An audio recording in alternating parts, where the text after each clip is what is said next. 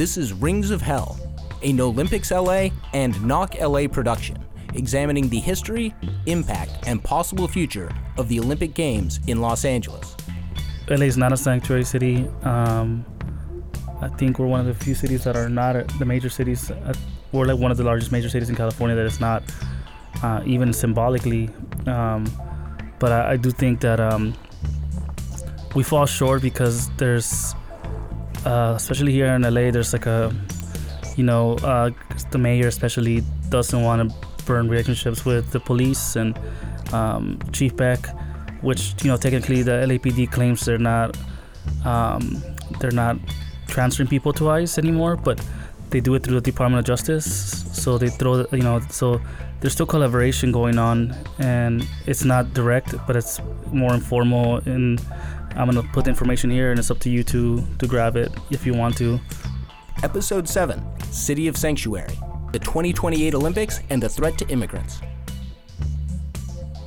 So, um, just as a quick intro, uh, on this episode of Rings of Hell, we're going to be talking about how the Olympic Games relate to immigration justice, both in general and in LA specifically. Uh, and to start us off, uh, just some quick introductions. My name is Anne. I am one of the uh, co chairs of the No Olympics LA uh, Coalition and Working Group. I'm Jack. I'm a co chair of the Immigration Justice Committee of DSALA. Uh, I'm Luis. Uh, I am the uh, communications for IJC and the DSALA. I'm Steve Ducey. I'm an organizer with the DSALA, the chair of the Prison Abolition Committee. Great. Um, so, just to start us off, you know, uh, so the title of this episode is City of Sanctuary. We'll get into the, a little bit more what that's referring to later.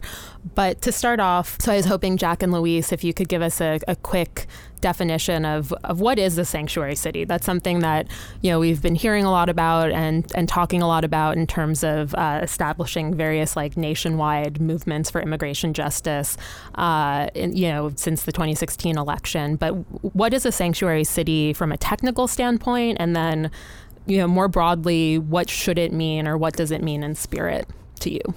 Well, sanctuary. The term sanctuary uh, technically started. Um, uh, I think um, the 1980s. 1980s, yes, uh, and it was to, uh, you know, for undocumented immigrants to be able to navigate and, and, you know, go to the hospital or you know go to school without feel, uh, feeling like they're gonna be deported. So that's where the term uh, sanctuary comes from. Or, you know, originally sanctuary is not that, not a very progressive policy to begin with. Um, so I think people have this idea that it's like a haven for immigrants. It just means you're allowed to access the services without deportation. Um, yeah, and also, you know, I think if it comes down to like rebranding the word and what sanctuary means, because you know, um, we know like the California quote unquote got theme of sanctuary state, but you know, there's still ICE presence, there's still border patrol, there's still police in LA. Um, so we got to redefine and go further. I think when we talk about what sanctuary means and and what we need sanctuary cities to be, and a sanctuary state to be. Uh, I think right now, what we have is very symbolic, and it's not really like a um, something that really sticks and helps fully helps immigrants and people of color in general. And I think what Luis was implying is that there's two definitions of sanctuary um, eh, one a historical one coming from the activists and um, it, originating in the church and speaking about sanctuary in terms of refugees uh, fleeing um, state violence um, and then linking that to the first Christian movement of when small Christian communities had to flee in the Middle East um, from Ro- the Roman Empire. Um, and then today, when they continue to flee in in or mostly from Central American countries, and then the legal definition, which the state and the city can't really do because the federal government controls all immigration policy. So even with um, any reforms that the state or the city tries to do, they're really uh, beholden to the federal government and can't really do anything about that um, and sanctuary. They claim sanctuary only to the extent that they say that we aren't doing anything, it's the federal government. So they try and put all the bl- blame on the federal government, but then they themselves will collaborate, um, even informally. Yeah. So I think the those are some really great points in terms of, um, you know, should sanctuary status be the thing that we're holding up as kind of the the bastion of um, of immigration justice and and looking at the shortcomings. So even given that context, um, is LA a sanctuary city? Um, in what ways has LA made even any symbolic steps to um, protect immigrants, and in what ways is LA falling short? LA is not a sanctuary city. Um, I think we're one of the few cities that are not the major cities. Uh, we're like one of the largest major cities in California that is not uh, even symbolically. Um, but I, I, do think that um, we fall short because there's, uh, especially here in LA, there's like a, you know, uh, the mayor especially doesn't want to burn relationships with the police and um, Chief Beck which you know technically the LAPD claims they're not um, they're not transferring people to ICE anymore, but they do it through the Department of Justice. So they throw you know so there's still collaboration going on, and it's not direct, but it's more informal. And I'm gonna put the information here, and it's up to you to to grab it if you want to. Um, so that's the way it kind of works. So I think that's kind of like what's holding us back, and I, I think it ha- there has to be, you know, ICE has to be abolished, and and I think police as well, and that's like a longer step, you know. So I think the two they're not separate from each other because police terror. Even though if you get papers and you become a citizen, you still have police terrorizing people of color in ways that and separating families through felonies and and and, and through unjust sentencing in in its own way that's almost linear to what it's like to be undocumented.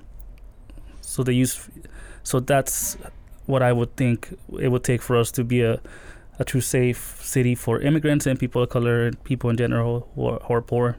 I know, Luis, you mentioned earlier uh, SB 54, the sanctuary state bill. Um, and that's, you know, I think one of the reasons that a lot of people assume that LA is a sanctuary city, right? Is this idea that California is a sanctuary state. Therefore, most of the major cities, especially the progressive ones, must be, uh, must be sanctuary cities. Um, what are some of the other reasons you think that people sort of have this assumption that LA must be a sanctuary city? I'll volunteer one other, which is that our mayor is, you mentioned, is very reluctant to implement this, but the way that he kind of talks about LA, he uses the phrase city of sanctuary. Um, a lot to describe what LA is, which, uh, you know, to our minds is uh, if sanctuary city is largely a symbolic, um, if inadequate term, city of sanctuary is not even symbolic, it's essentially meaningless and misleading. Um, so I'm wondering if you could talk to some of the other ways that you know that maybe LA uh, and Mayor Garcetti in particular, or other you know leading figures and, and elected leaders in LA um, have claimed to be doing some of this work and, and what's actually happening. I, I can speak a little bit right now of the sort of geographical implications of the of Los Angeles and the sort of the politics behind the geography. Because although the state of, of California has passed SB 54, really it's the LA County who's in certain ways stronger than the state in making arrangements with the federal government than the state of California because they hold such a huge control of essentially the biggest population in in California and have a very very limited number of people who uh, control that. Um, I forget what it's called. The, the LA County County su- Board of Supervisors. supervisors. Yeah, they yeah. have. I think they're like they're some of the most powerful elected officials in the nation. They don't get hit like the city of mayor or like uh, California got. Yeah, they don't get nearly as much attention, and you know, LA County is one of the biggest populations, you know, in the country. I mean, bigger than most, a lot of states. Uh, the LA County Board of Supervisors, there's five of them, uh, and they oversee you know about 10 million people.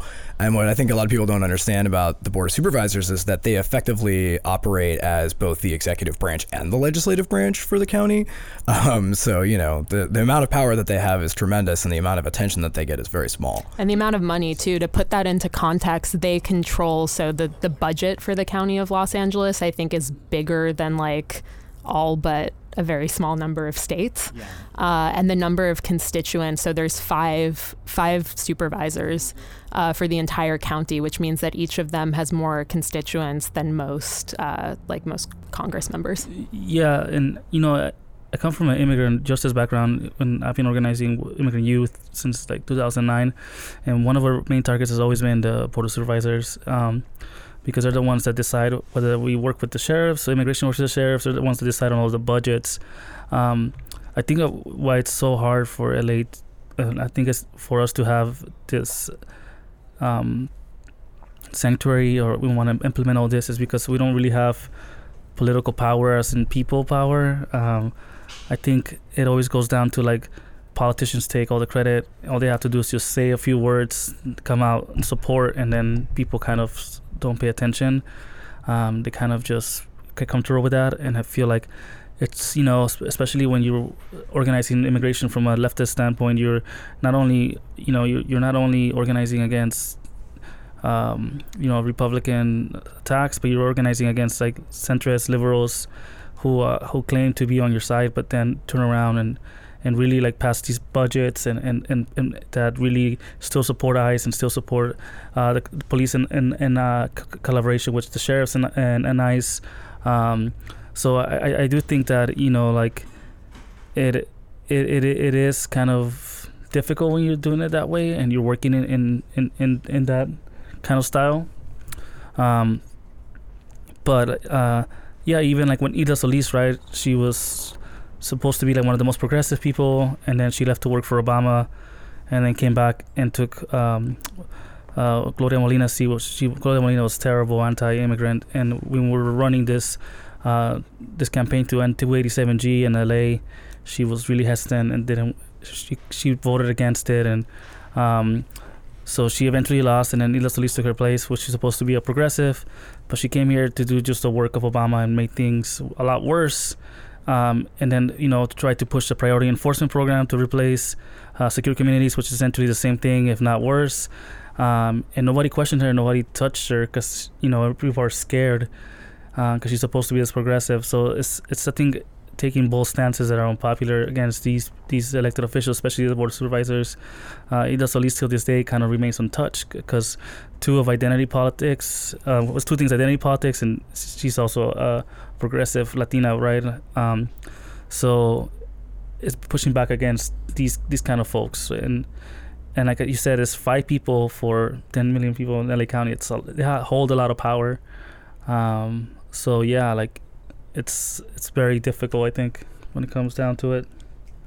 You you saw it play out a lot with the LA Justice Fund because uh, like essentially there is when Hilda Solis was coming out is like oh the multicultural liberalism is the way to go but yet she was like carving out folks that should not be receiving those funds mm-hmm. to get legal services uh, even though they were, uh, she was also claiming that all undocumented immigrants deserve some some type of defense against the federal government. So it it, you, it was very hypocritical of her. Yeah, they, they did drop the ball when it came down to the um, uh, what's it called the the universal representation for immigrants. Um, uh, yeah, it's not very universal yeah. when you know certain people are excluded from it. And to your point, Luis, I mean, I think this is in a lot of ways you know, an extension of their relationship with the Obama administration and its, you know, immigration policies. You know, I imagine some of our listeners are pretty aware of the fact that, you know, a lot of the, you know, ramping up of immigration enforcement really started under the Obama administration, and you know, the the rhetoric that Donald Trump uses in a, you know much more aggressive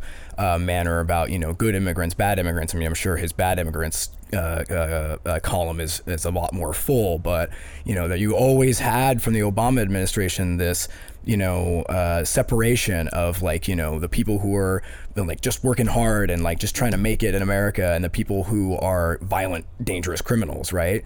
Um, but if you have a broader context and understanding of how the you know criminal legal system in this country works and the way that gang databases work and the way that predictive policing and racial profiling work, you know, certain many many people are put in that category who just don't deserve to be and and just the idea that you know just based on that kind of like criminal legal history that you are somehow you know uh, your rights are vacated and your ability to have an attorney represent you in court is just like how can you call that a progressive policy. Like that's just ludicrous. Yeah, and I think like you know, Obama just used a softer rhetoric. Um, you know, I think Trump said like you know we don't want rapists here or, or whatever, but Obama said it pretty much a lot softer, which she said family not felons, right? So Yeah. when he, when when Obama said that, the the he kind of launched that that rhetoric against immigrants, you know, and he did that in a speech where he says, fa- you know, f- uh, families not felons, and that's just the same thing Trump is kind of saying. Is that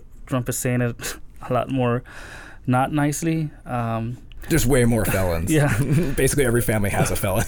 yeah. So so Obama did say that, and Obama, you know, he he had that was a that's when everything kind of started ramp, amp, ramping up after he he made that speech and, and declared that declared that war on felons, and like I was saying earlier, like you know, felon is just another label to criminalize people and keep people away from resources, from voting. Um, for, you know, even like getting locked up. We had like the three strikes law at some point, and these are ways that we're separating families as well, right? So if, if we're not doing it through the immigration system, we're doing it through the criminal justice system.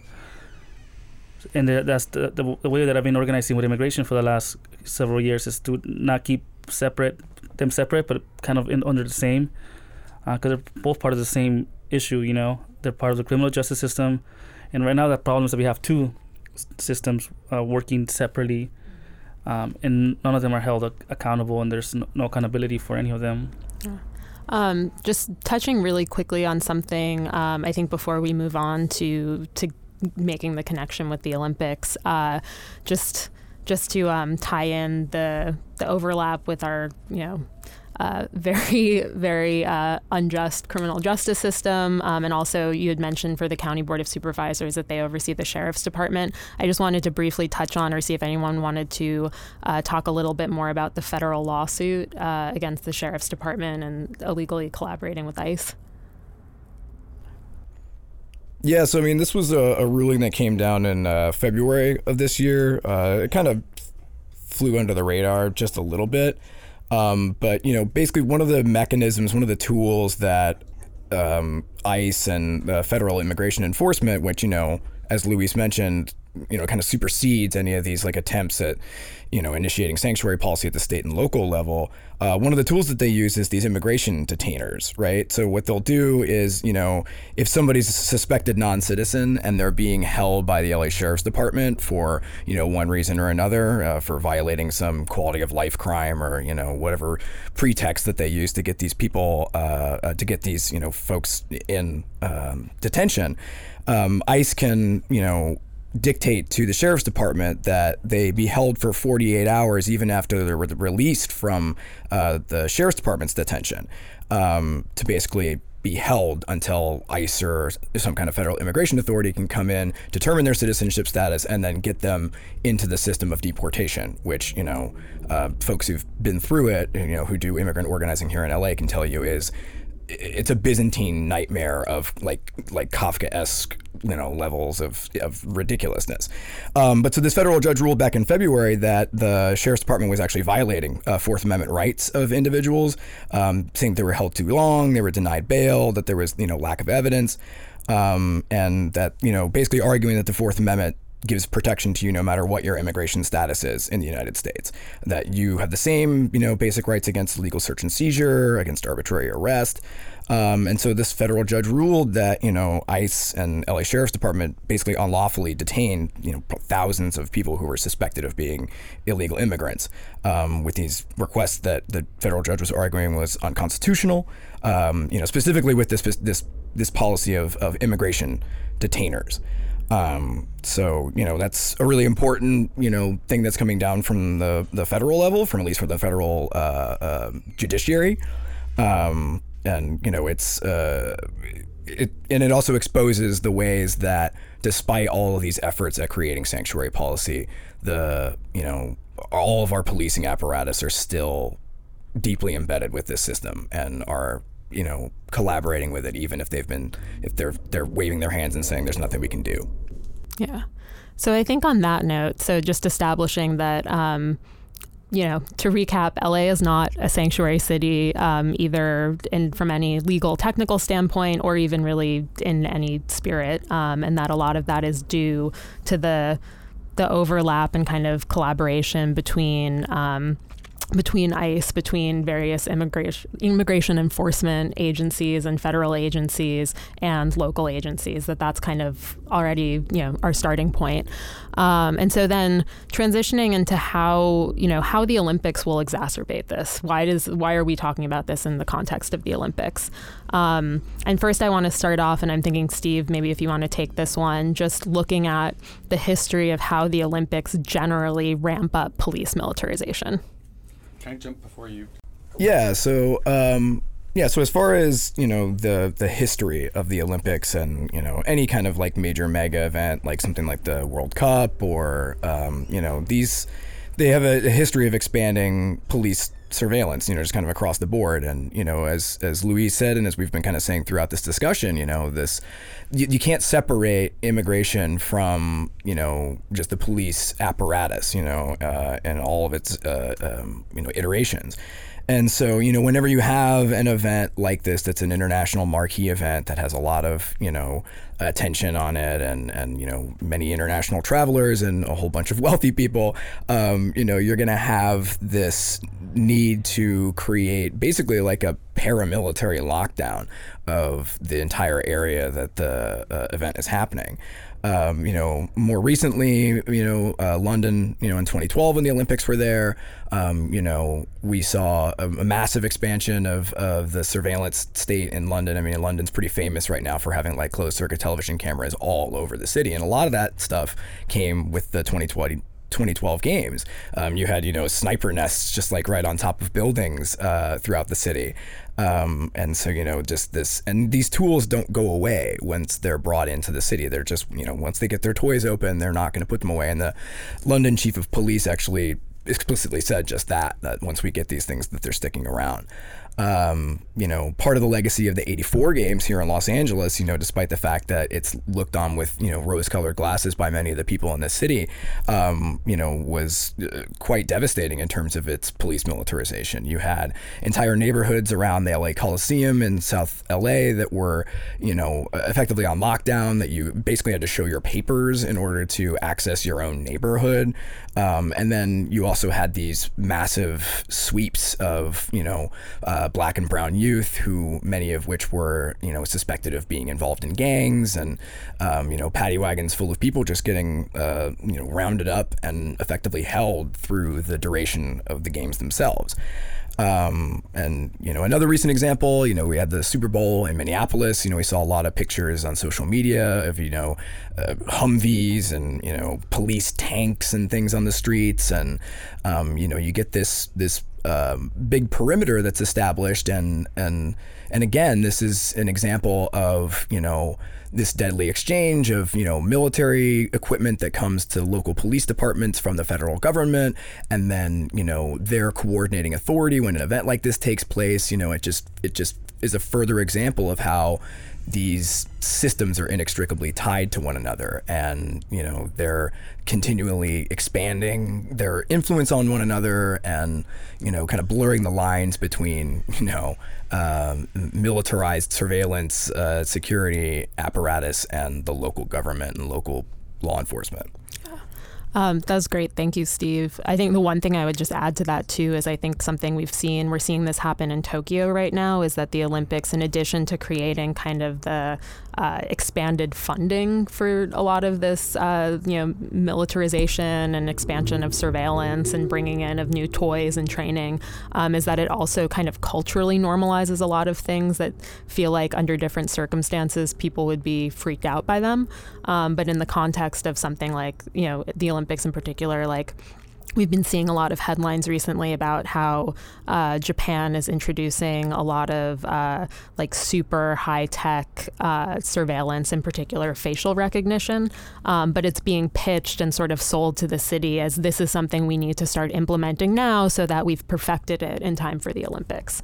Um, they're doing a lot of uh, like you know, bringing in a lot of also um, additional like riot police and doing a lot of training, like tactical training drills uh, again. And they're sort of normalizing that by saying we need to be doing this stuff now in 2018 so that we're ready in two years for the Olympics in case there are riots and kind of using this, um, you know, the specter of the games to, to kind of both like, both pitch for the funding, but then also sell it to the city and sell it to the residents as something that is going to be good for the city, as opposed to something that is going to be weaponized against them. Um, so moving on from that context too, you know, so the LA, so Olympics in general across the world used as a pretext to expand militarization and surveillance and kind of you know establish a new normal of policing and criminalization within cities um, so that's true from a base, but in particular, we are concerned about Los Angeles hosting the 2028 Olympics because they would be designated a national special security event. And I'll just talk for a couple minutes about what that means and the history of that, and then we can get into to talking a little bit more about how that um, intersects with our already, uh, you know, very fragile, you know, context in LA for immigrants and immigration justice. So, an NSSE is a national special security event, which is defined as, and I'm putting this in scare quotes, an event of national or international significance deemed by the United States Department of Homeland Security to be a potential target for terrorism or other criminal activity.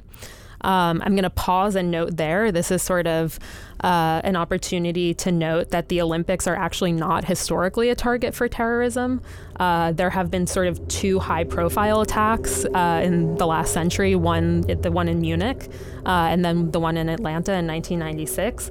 But other than that, the deadliest Olympic Games were actually in Mexico City in 1968, and that was, uh, you know, that was thousands of protesters were killed at the hands of police. So the reality is the Olympic Games are are dangerous. Yes, we would agree with that. There is a body count that comes with the Olympics. The Olympics are a target for violence, but not from the standpoint of foreign terrorism, but from the standpoint of residents of the host city at the hands of police. What a surprise that the people with the largest amount of weapons at the Olympics are the ones that are responsible for the most amount of violence. yeah, weird how that works out.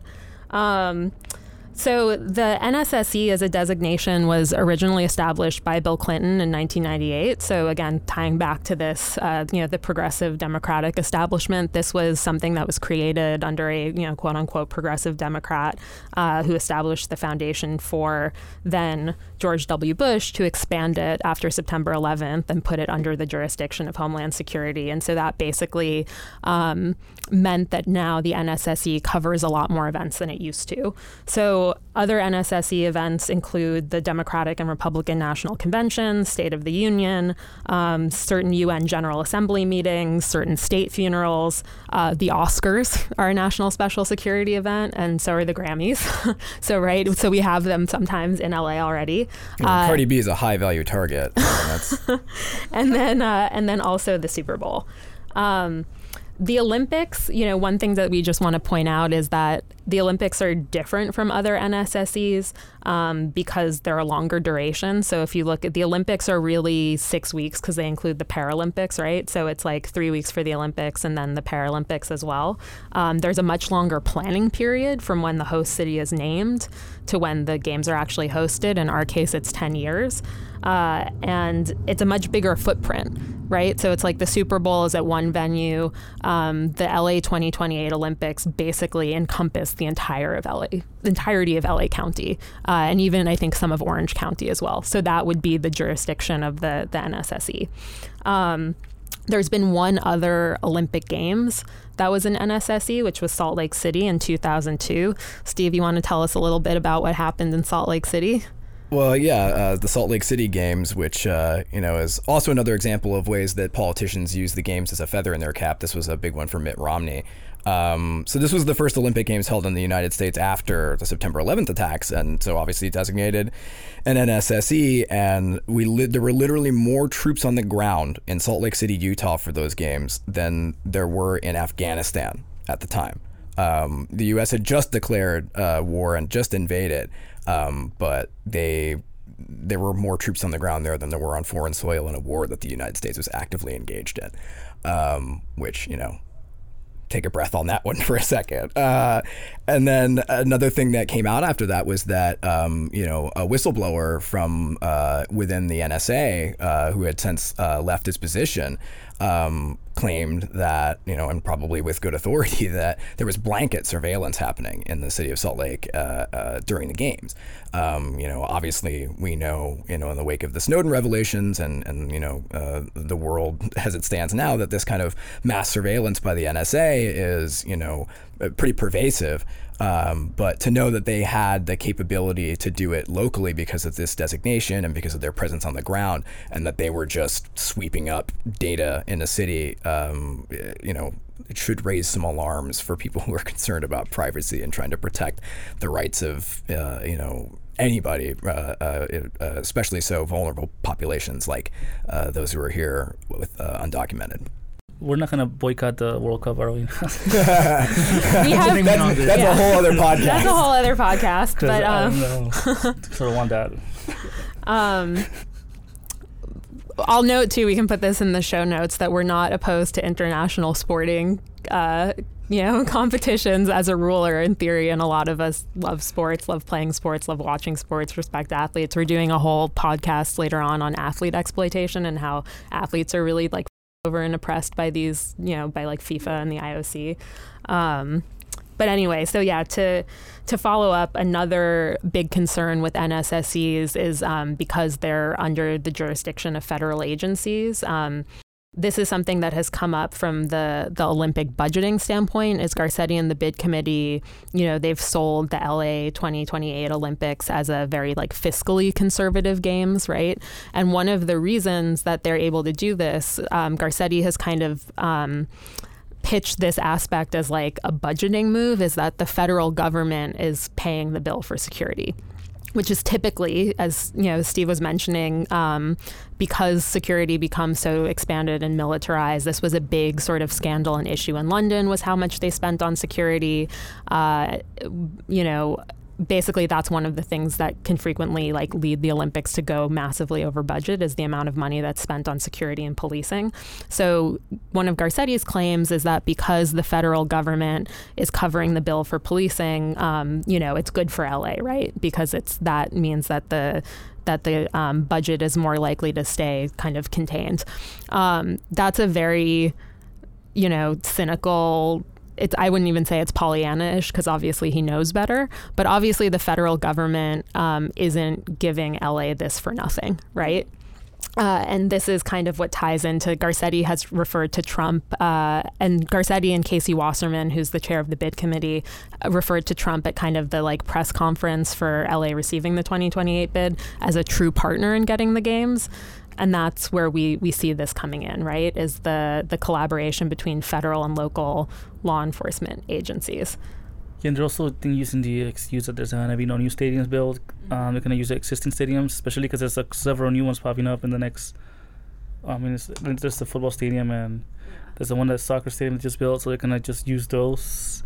As opposed, like in a lot of Olympics, they have built for it, and then after to do nothing else with. Yeah, and that's like a whole other conversation yeah. too. Is the question of like, well, what does it mean if they're they're just building these stadiums, but they say it's not for the Olympics, they say it's for something else, and like where, yeah, how does that work? But um, you know, that's something that we've taken a lot of issue with is Garcetti framing this uh, the federal government paying for security as a budgeting measure as opposed to something that actually also has like political value for the federal government. And um, so yeah, that it's, it's pretty you know it's it's pretty shocking too because it's just like this you know political sleight of hand where you have you know people like Garcetti trying to pretend like they're this tip of the spear as the resistance against Trump, and you know we're not we're going to protect our uh, immigrant communities and we're going to keep families together.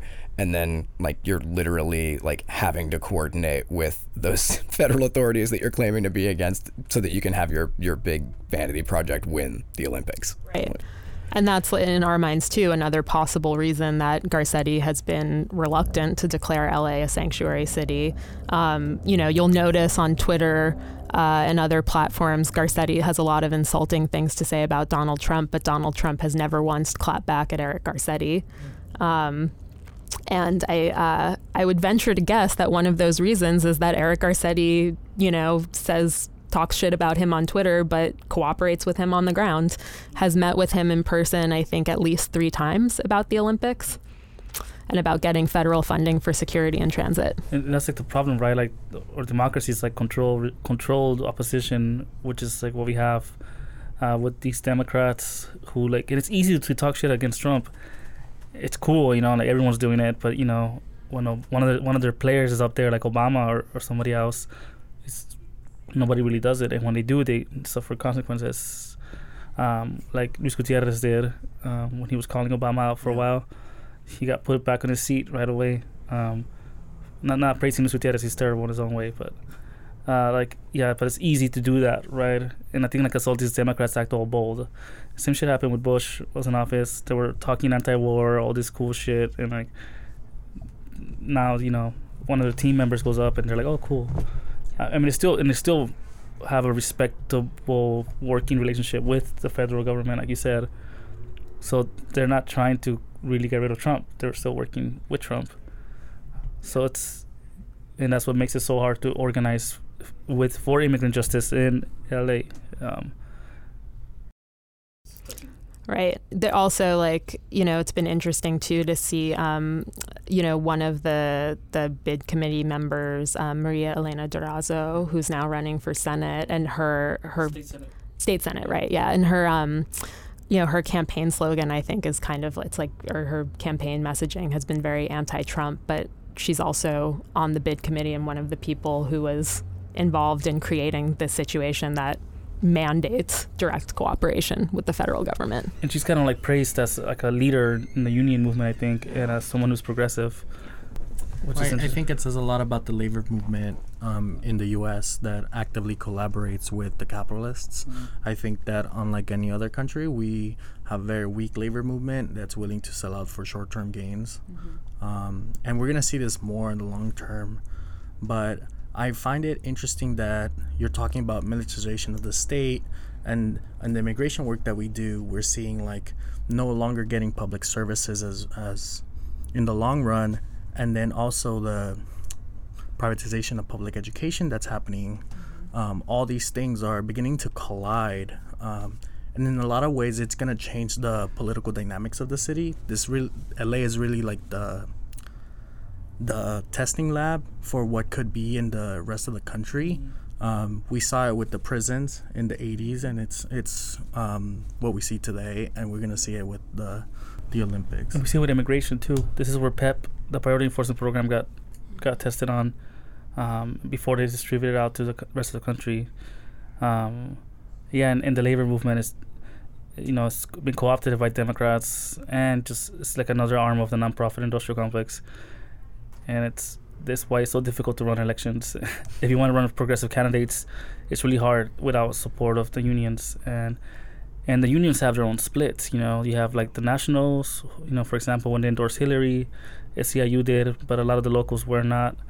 So th- the labor movement is definitely, you know, I think we got in trouble once for when we were part of this uh, doing some immigrant justice uh, organization. I was part of the California Immigrant Youth Justice Alliance, and we got in trouble for calling out the uh, what's it called, the AFL-CIO, because Border Patrol's in one of their border, their border patrol is part of the, u- their, their union. Wait, what? Yeah. uh, um, and we kind of kind of told the AFL-CIO to kick him out because Yeah. because they they uh, eh, the border patrol uh, endorse uh, Trump, and agencies are not really allowed to endorse candidates. So we were like we kind of called out the AFL-CIO and didn't go well. but yeah, they're union. They're part of the. They're part of a, a union, like a a sub-union of uh, AFL-CIO. So it's interesting about the labor movement. It's so detached because you know they advocate for workers' rights and people need jobs, but a lot of the time they keep their the jobs they're advocating for are there there's no need for, uh, or they're just police and we need to get rid of police, and it's it's a whole other conversation about like, you know, how do we?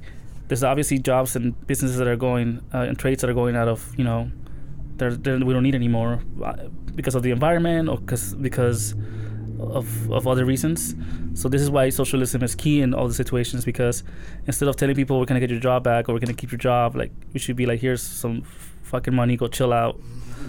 Your job doesn't exist anymore. I'm sorry, or, or we're, gonna train you to do this other job, and you're gonna get hired doing this. You know, so the labor movement is another, other, other. It's a nonprofit industrial complex, the labor movement, and it's the system as a whole. You know, I mean, they're all part of the same. Um, so, I what I want to do now is uh, I basically all of the the sort of more detailed information we have about the NSSE um, we have comes from the California Legislative Analyst Office's report and analysis of the LA24 bid uh, and budget. Um, something that we like to note as often as we can is that there is no official bid package or budget for LA 2028. Um, when they made the backroom deal with the when Garcetti and Casey Wasserman made the backroom deal with the IOC to accept uh, 2028 instead of 2024, they essentially just crossed out 24 instead of 28 and find, then find and replace. It's Yeah, really, exactly. It's really easy. You just did. You know. city council just sort of rubber stamped it. That was one of the things that kind of um, flipped a lot of the more like centrist uh, folks and reporters from the LA Times in particular that we had been talking to is that there was a lot of trust in Garcetti and the bid committee because they were like, oh, it's a very fiscally conservative bid and like that's all they really care about.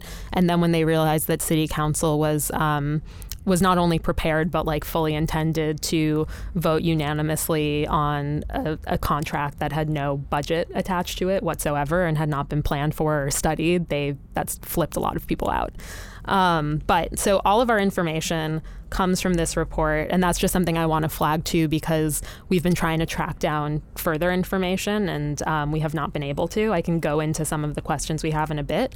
But what i want to do is read some of the quotes from this report and then we can maybe talk about like what does this mean? Why why does this raise a red flag? Um, Okay, so I'm going to start. Uh, so, LA 2024's bid documents envision a security command structure called the California Olympic and Paralympic Public Safety Command, uh, which breaks down to COPS. That would include local, state, and federal agencies similar to the unified command established in Utah during the 2002 Olympic Winter Games. Discuss. Yeah, right. It's word salad, um, and and it's great. You know that the acronym just isn't hiding anything. I mean, it's just straight cops, right? Um, you know, I mean, obviously, if they want to model this after after Utah, I guess we can expect expect to have uh, as many troops on the ground as we have in the various theaters of war that we're at right now in the Middle East. Uh, and you know, one of the things that like really kind of terrifies me about the 2028 games in terms of like the the, the technological um, aspect of it that's going to be employed by you know this special Paralympic Public Safety Command, whatever, um, is you know talking about that blanket surveillance that the NSA was doing in 20 uh, in 2002, um, we know for a fact that LAPD is, uh, to despite public outcry, um, launching a, a, a, a drone program. Um, you know, and who knows what those drones are going to be used. You know, they promise us that they're not going to be used in any way for, um, you know, uh, th- with weapons or anything like that. But it's hard not to envision the sole purpose of these devices, at least from the outset, is going to be for surveillance. Um, and it it should also be noted that one of the new sponsors for uh, the Olympic Games since McDonald's pulled out early uh, is Intel. Uh, and Intel is uh, very involved in um, the drone uh, research and, and implementation, and they love to brag about how they're used for uh, flying in formation for cool stuff at like uh, uh, you know opening ceremonies and things like that. But again, hard to imagine that these technologies are not going to be used for surveillance during this you know security command structure. Yeah, and that phrase, um, unified command. H- how do we feel about that? I mean, it, it sounds like uh, the federal government is essentially taking over the LAPD. Um, Um, okay, and that leads me into the next quote, which is um, DHS, so the Department of Homeland Security, and this is from the report. This is their own like way of describing DHS. So it's DHS, which includes the Secret Service, would manage coordination of all federal, state, and local agencies. I'll just flag notably that they do not include in those parentheses that DHS includes ICE. Yeah, and folks might not know this, but like um, DHS actually employs more federal law enforcement agents than any other uh, coordinating authority at the federal government level. They have more law enforcement agents than the FBI. Um, and yeah, there's a, there are many departments that are under the jurisdiction of Department of Homeland Security, and one of those most notable ones being ICE. Uh, and obviously, we've seen you know ICE has become the target of a lot of ire. It has been the target of a lot of ire from the immigration justice community for a long time. It has now become much more politically fashionable to be able to say abolish ICE now that you know phrase has been uh, in some ways co-opted by some of the progressive Democrats who are trying to you know use its momentum to catapult themselves. Um, but yeah, that's that's a troubling thing that is not disclosed, and that we've been trying to press um, the bid committee and the press to talk about, um, and it's just no one seems to care other than the folks who are doing this work on the ground. Yeah, and to be fair, like DHS already controls a lot of the aspects of our law enforcement culture in America. So it's I don't know, like it's not in writing, but it's already happening. Um, yeah, DHS oversees a lot of the law enforcement in America already, and which is uh, really hard to you know get rid of ICE and all that stuff, and and stop police and ICE collaboration is because DHS has a stronghold on a lot of our local law enforcement. Yeah, and I think that's something across the board with um, you know, with this campaign and coalition and our platform that we've been emphasizing is, you know, we don't think the Olympics create militarization. We don't think they create displacement and gentrification. They just kind of, um, you know, throw kerosene or gasoline onto an already, you know, burning building. Um, so, you know, coordination between DHS and LAPD and LASD is already happening. Um, it's just imagining what does that mean when you put that in sort of writing like this to say the Department of Homeland Security is now in charge officially of yeah. these other agencies for an uncertain period of time. Yeah, I think that, that's you know a lot of issues with some of the SB 54 writing too, when they were talking about police and ICE collaboration. They were like, you know, they were trying to prevent, but it's, like, it's already happening. Uh, it's, it's, just it makes it they put it into writing, that makes it okay, right? Yeah, some parts of the uh, the SB 54, the sanctuary bill did that as well. You know, they, they kind of okayed communicating certain aspects. Um, and before you had like an argument against it because like it's legal but now it's like legal. Right. Yeah, you know, uh, it was like a law. Like I think it was a Trust Act, and there was a um, the what's, what's the other law? I forgot. The it's a Trust Act and the there was another bill after that. I forgot what it's called uh, Trust Act 2.0. I don't know. I forget. We had like different names for it, and it has a real name now. But you know, when these laws passed in California, um, it made it illegal for certain things to happen, and you, and you could bring lawyers and bring lawsuits. But now, you know, like right now, we could do that, but making it okay in writing prevents that from from having us from having that upper hand. Yeah. No, that's a great point. Um, okay, so last quote. In total, the US government would devote thousands of its personnel and potentially tens or hundreds of millions of dollars of support to a Los Angeles Games. That support, I'm putting that in my own scare quotes, would encompass years of planning and threat assessment aimed at keeping Los Angeles safe during the games. Years of planning. How wonderfully not specific. Uh, obviously, we've got ten years between the uh, you know the signing of the host city contract and when these games actually happen. So, like, how many years of uh, that planning and threat assessment is going to take place?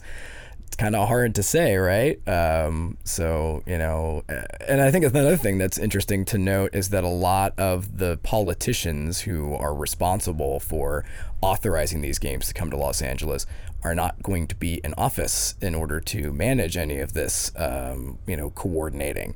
Um, so, you know, take that for what you will. Um, but uh, I think it's also kind of funny that they say uh, potentially tens or hundreds of millions of dollars because the price tag that we've seen for the federal government security estimation for this is like 5.4 billion dollars, I believe, um, which is you know not hard to imagine. I mean, you know, it's a big city, uh, and weapons cost a lot of money.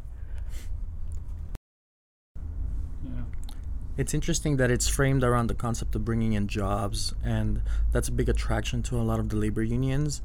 Um, which is a real sh- it's a real shortfall of the labor movement of seeing there are bad jobs that we shouldn't be trying to create um, but they don't recognize it like that um, which gets to sort of the second point that Luis was hinting at is that like liberals really see like oh it's written in paper it, it it's over.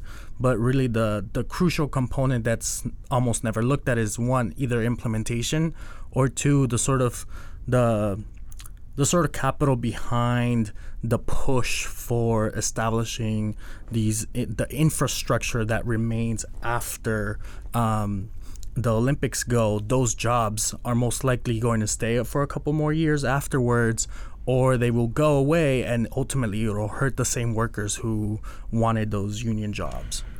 Yeah, and most of these jobs being produced, like there was like a, a rise in, in jobs under Obama, but they're like different, def- definitely jobs that are not kind of support, like kind of be able to pay the bills. They're low paying jobs. They, they don't really, yeah, they're not like big wages where you could pay rent, especially in a city like LA where rent's getting really expensive, right? Um, that's also one of the potential, you know, downsides or counter arguments to Garcetti saying that this is a no-build Olympics. Is Garcetti can't even make the claim that the Olympics will bring in those types of jobs that other and you know the thing I will point out there is when other cities have made that promise, typically what happens is actually um, is that you know, it just really creates an influx and demand for cheap labor. Uh, and it's and typically Olympic Games and the people who are in charge of them are very hostile to organized labor. There was a lot of uh, protests in Brazil around that. There was a big scandal actually around security in around the London Games because there was a commitment to award certain contracts to you know. And again, these are not the kinds of good jobs that we're fighting for, employees that we're fighting for, but to um, public employees for security, and then those contracts were awarded to a a private security company run by Theresa May's, uh, like I think it was like a family member or like friend of her husband's or something. Um, so the reality is, is you know, yeah, there is no like good job market that comes with the Olympics, and the the people who get exploited are the same people who are going to be displaced, are the same people who are going to be targeted by um, you know, by the enhanced security and surveillance. Yeah, I think if there's like one lesson that listeners take away from this series of podcasts is that like the Olympics in a lot of ways is just like the world's biggest grift. like basically every claim that is made about the games, uh, it turns out to be false uh, once you start to barely scratch the surface of it. Um, yeah, um, the last question I, I sort of want to raise so, Steve already mentioned one of the big things we've been sort of focused on with the NSSE is that that timeline is when does it go into effect? Because we know just from looking at past Olympics and just also from common sense, you know, Department of Homeland Security is not going to show up the day before the opening ceremonies to coordinate. That's going to go into adva- you know, go into effect well in advance of the games. But for how long? You know, does that start now? Does that start in two years? When do they officially get the key? To the LAPD. Uh, and then the other question, and this is, you, you know, this is just mo- mostly something we've been poking at to point out that nobody will tell us, uh, which is that what level of access will DHS have? You know, what what is the exact level um, of access and collaboration and coordination that this mandates or that this puts into writing for them to legally do? The official party line that we've gotten from the city and from the bid committee is that we shouldn't worry about the NSSE because it won't change how LAPD works with federal uh, law enforcement and works with ICE. Which, as we talked about today, is already perfect. It's great now. Yeah. Like, why, why mess with that?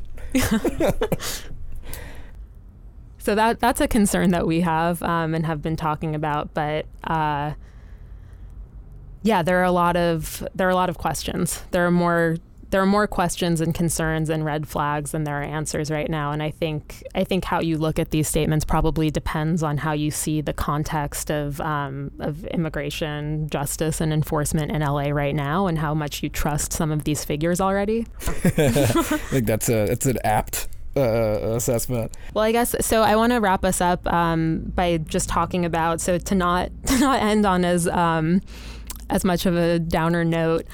what can we do? So, as leaders of um, you know immigration justice organizing within DSALA and within the city of Los Angeles, what can we do to support um, you know, furthering immigration justice in LA. Well, I think the the most interesting fact of this, and we haven't really talked about, is that Los Angeles really is an immigrant working class. That that's the one of the biggest populations that sort of drives the city. Um, and so the work that we do as co-chair uh, um, in IJC is uh, focusing around the relationship of immigration justice to the greater uh, development of a working class politics. Um, so I would say join Immigration Justice Committee to help us build a long-term campaign. Um, and we do a lot of collaboration with the different committees in DSALA.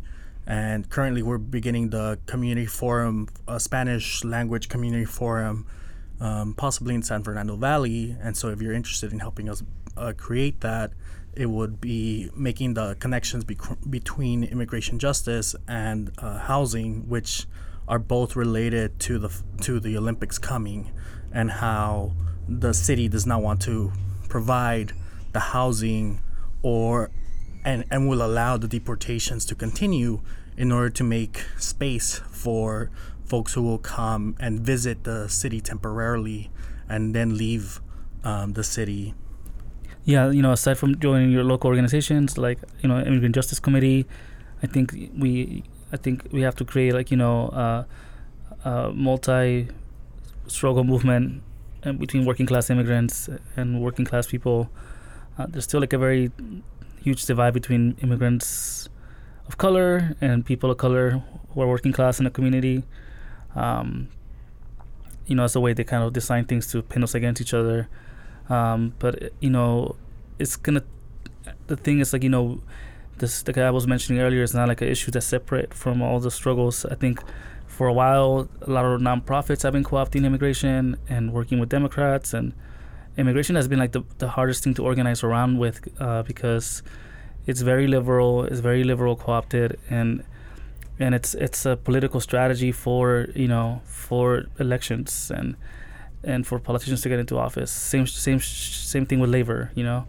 Um, so I think seeing creating an immigrant justice movement that centers, you know, prison abolition, uh, border, border abolition, and, and, and, and, working class solidarity is like how we're gonna be able to get things done. I, I think as long as we're working separately, um, we're, we're, we're just kind of like stepping over each other's work, and I think that happens a lot, especially with immigrant immigrant rights as a history of being super anti-black and anti-criminal, um, where you know they'll throw people under the bus for some rights and some papers, but we gotta like think of the long term strategy of how to not screw each other over and, and be in solidarity with one another instead of stepping on each other.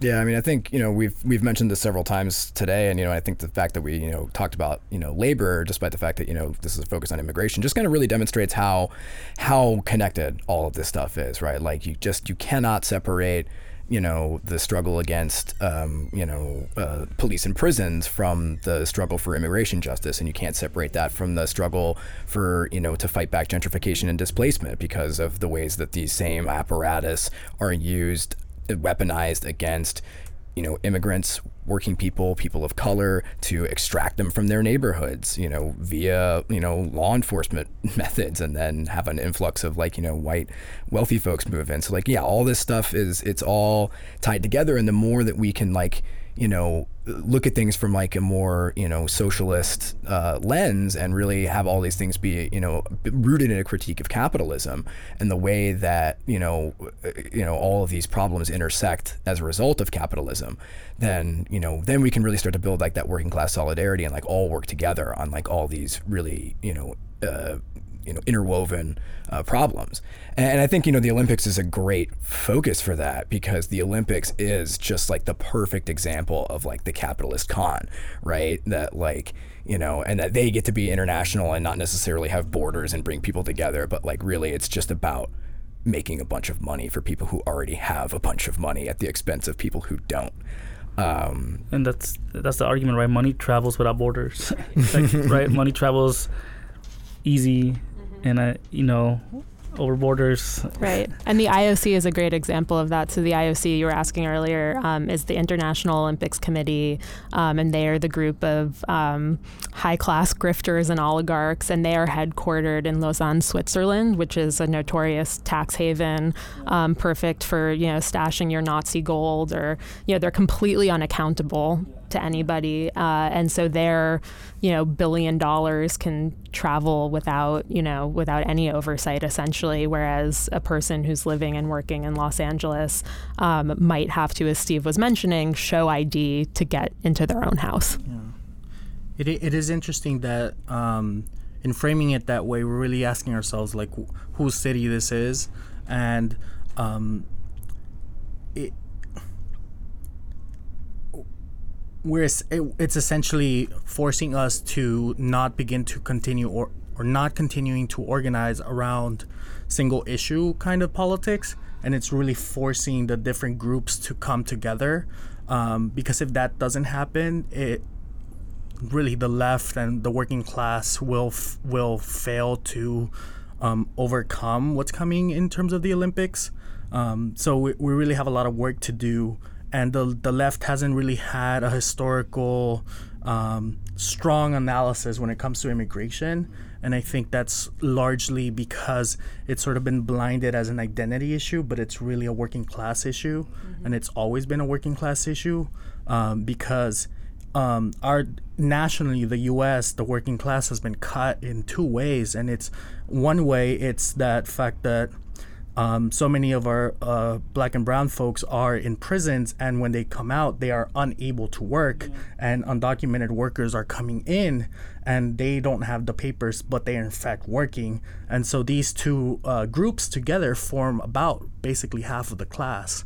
Um, and if we're unable to bring all of these things together, then there's no way that we can begin to sort of sw- uh, flip the tides. Yeah, like I think we got to start looking at immigration like as a you know intersectional. Uh, I hate using that word intersectional, but intersectional and and you know as a the immigration. The, the reason why immigration is also so tough because it has every type of struggle in it. You know, outside of the working class struggle, everything's in there. There's gender justice in immigration. That there's working class struggle in immigration. You know, there's student rights, student movements in immigration. Labor, like Uh, yeah, labor, housing justice. Um, so everything's packed in it, you know, and we gotta look at it from a way, a standpoint of like popular education and, and like, and getting to like the, the issues right. Like you know, for example, in LA, you know, how did the MS get started? Right, it was through deporting people to a country, and they got to do what they want over there. Same thing here. You know, we're criminalizing people, we're, we're especially gang members and we're pushing gangs through the gang injunctions. We're pushing them out through the to the IE, to Palmdale, to the areas where, especially immigrants too, who are getting displaced, where there's a sheriff's department that's relentless and like doesn't give a fuck, and they're they're having their own struggle over there now, you know.